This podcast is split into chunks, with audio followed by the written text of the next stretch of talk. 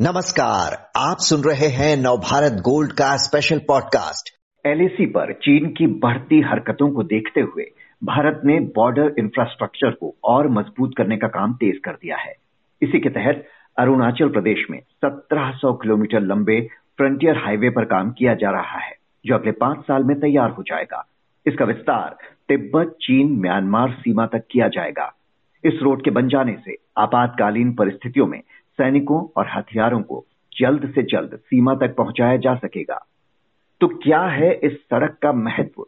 चीन के अतिक्रमणकारी रवैये पर नज़र रखने और काबू करने में ये कैसे मददगार हो सकता है? जानने के लिए बात करते हैं डॉक्टर जबिन जैकब से, जो ग्रेटर नोएडा की शिव नाडा यूनिवर्सिटी के international relations and governance studies विभाग में एसोसिएट प्रोफेसर हैं।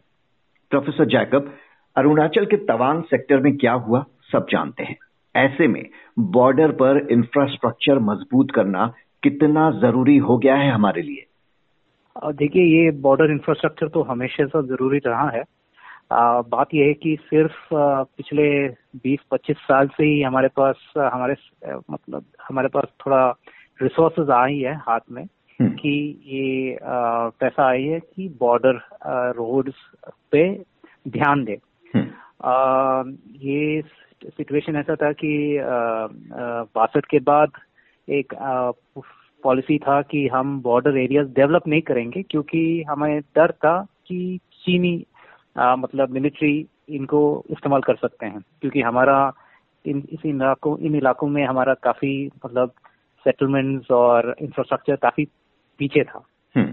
तो अगर रोड्स बनाना भी है तो सिर्फ़ मिलिट्री के लिए बनाने के लिए एक तो पैसा नहीं था और अगर बन भी गया तो मिलिट्री को उतना आगे डिप्लॉय करने का मतलब कैपेसिटी भी नहीं था। तो अभी आके पिछले 20-25 साल में जो रोड बनी है तो हमने एक्चुअली बहुत धीरे से हुई है। एक्चुअली काफ़ी सारे प्लान काफ़ी सालों से चले आ रहे, आ रहे हैं बट अभी तक बहुत सारे रोड बन नहीं पाए हैं। बट uh, ऐसा भी है कि uh, जितना टेक्नोलॉजी आगे बढ़े हैं तो उस हिसाब से uh, हम एक्चुअली काफ़ी सारा प्रोग्रेस पिछले दस साल में हम कह सकते हैं दस बारह साल में हम कह सकते हैं कि काफ़ी प्रोग्रेस हुई है hmm.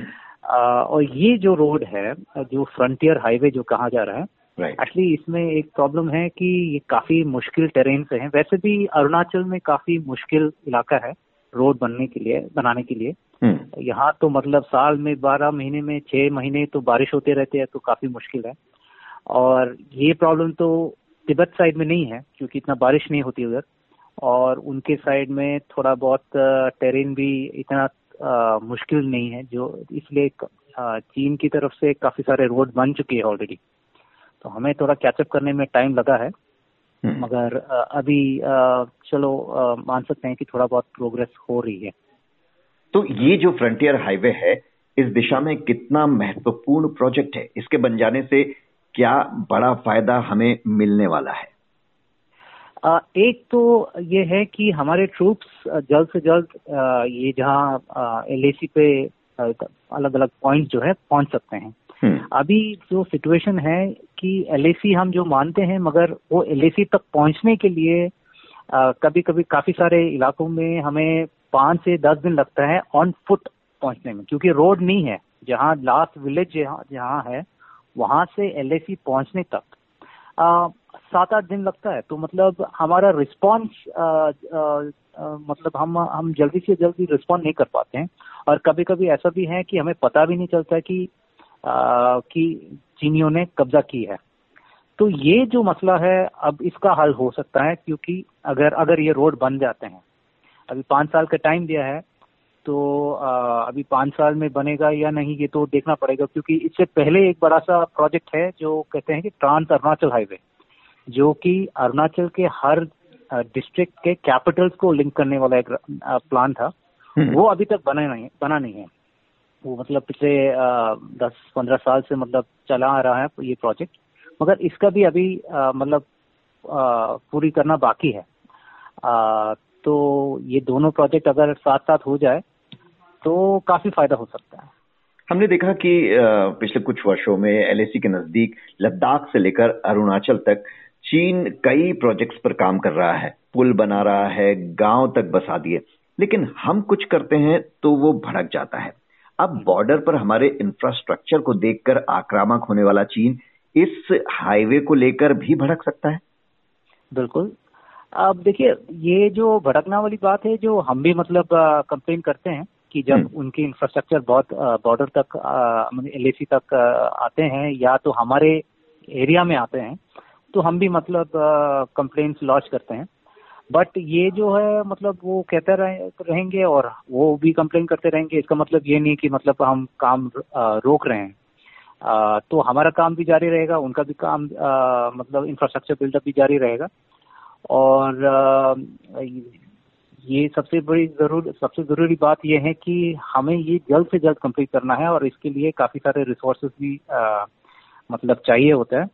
बट एक ज़रूरी एक और ज़रूरी बात जो है कि यहाँ सिर्फ़ रोड बनने से काफ़ी नहीं है हम्म। यहाँ जो बॉर्डर कम्युनिटीज हैं एक्चुअली बासठ के बाद ये जो आर्मी ने जब आ, इस एरिया में सिक्योरिटी की वजह से आर्मी ने काफ़ी सारे बॉर्डर पॉपुलेशन को एलएसी से पीछे हटा दिया तो ये आपने जो आ, आ, बात की कही अभी जो हम्म।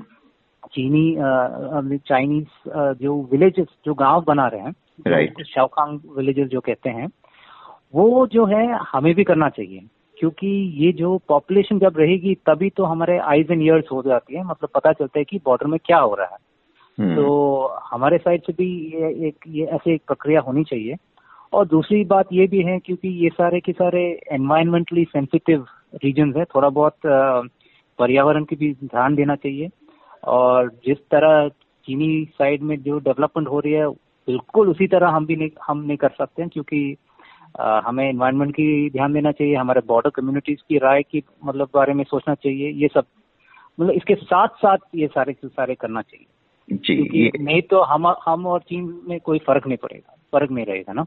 बिल्कुल, बहुत इंपॉर्टेंट बात आपने कही कि बॉर्डर इलाकों से माइग्रेशन बहुत ज़्यादा होता है, लेकिन अगर वहाँ पर इंफ्रास्ट्रक्चर मज़बूत होगा तो हो सकता है कि लोग वहाँ पर रुकें, जैसा कि। चीन भी वहाँ पर बस्तियाँ बसा रहा है अच्छा ये कहा जा रहा है कि तवांग की घटना के बाद कि चीन जिस तरह की हरकतें कर रहा है, जिस तरह के मूड में है, वो हमला भी कर सकता है इसमें कितना दम है क्योंकि ऐसे वक्त में जब चीन में कोविड तेज़ी से फैल रहा है, अत्यधिक पाबंदियों की वजह से जनता भड़की हुई है ध्यान भटकाने के लिए चीन सीमा पर ऐसी हरकतें करता है क्या? देखिए ये ये भी हो सकता है मगर मुझे नहीं लगता कि मतलब फुल स्केल हमला हो सकता है। जहाँ तक छोटे मोटे कॉन्फ्रंटेशन ये गलवान की तरह मतलब कॉन्फ्लिक्ट ये भी हो, ये हो सकता है। लिमिटेड जो कॉन्फ्लिक्ट कहते हैं क्योंकि ये चीन के मतलब उनके अपने डॉक्यूमेंट्स में ही कहा जाता है कि ये लिमिटेड कॉन्फ्लिक्ट के लिए वो प्रिपेयर करते हैं। मगर जैसे कि हमारा भी दो फ्रंट का प्रॉब्लम है, एक तरफ़ चीन और दूसरी तरफ़ पाकिस्तान, उनका भी ऐसे ही मसला है। एक तरफ़ इंडिया और दूसरी तरफ़ यूएस और उनका सबसे बड़ा प्रॉब्लम तो ताइवान को कैप्चर करने का है। तो हमें भी ये ध्यान रखना चाहिए कि चीन तो पूरा के पूरा फोकस इस बॉर्डर पे नहीं दे सकते हैं। तो हमें भी इस इस हिसाब से प्लानिंग और रिस्पॉन्स की ज़रूरत नहीं। ये नहीं सोचना चाहिए कि चीन अगर हमला करेगा तो हम क्या करेंगे? तो हम मतलब डर के मारे तो आ, नहीं रहना चाहिए। तो मेरी राय ये है कि चीन इतना लार्ज स्केल हमला मतलब नहीं करेंगे और उनके पास उतना कैपेसिटी भी नहीं है। तो उस हिसाब से हमें प्लानिंग और सोच सोचना चाहिए। ईस्टर्न लद्दाख में हमने देखा कि ढाई साल से जो तनाव है बातचीत के कई दौर चल रहे हैं। अब उसके बावजूद कोई नतीजा ठोस निकलता दिख नहीं रहा है एक तरफ़ वो बातचीत भी करता है और दूसरी तरफ़ वो एलएसी के दूसरे हिस्से पर इस तरह की हरकतें करता है उसके इस आक्रामक रवैये से निपटने के लिए भारत को क्या करना चाहिए तो इस रवैये से निपटने के लिए हमें भी एक तरह सोचे तो एक तरह की आक्रामक रवैया हमें भी चाहिए हम्म। क्योंकि अभी जो हो रहा है चीन के मतलब चीन डिसाइड करते हैं चीन के चीन तय करते हैं कि कब क्या होगा। और हम सिर्फ़ रिस्पॉन्ड ही कर सकते हैं। हम सिर्फ़ आ, मतलब अगर हम रिस्पॉन्ड करते रहेंगे तो चीन का कॉन्फिडेंस बढ़ेगा क्योंकि उनको लगता है कि मतलब कभी भी इंडिया भारत जो है आक्रामक नहीं रहेगा। भारत सिर्फ़ रिस्पॉन्ड कर सकते हैं।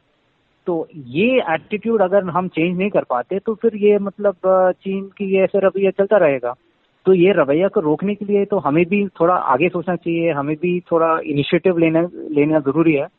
नहीं तो मतलब हम तो सिर्फ़ रिस्पॉन्ड करते रहेंगे और इससे मतलब एक्चुअली आर्मी का मोरल का भी मतलब घाटा हो सकता है और बाकी जो दूसरी देश देख, देख रहे हैं इंडिया की चाइना पॉलिसी और इंडिया का पॉलिसी जो है उन वो उनको भी लगेगा कि मतलब इंडिया सिर्फ़ बात करते हैं और मतलब आ, आ, चीन को रोक नहीं पा रहे हैं।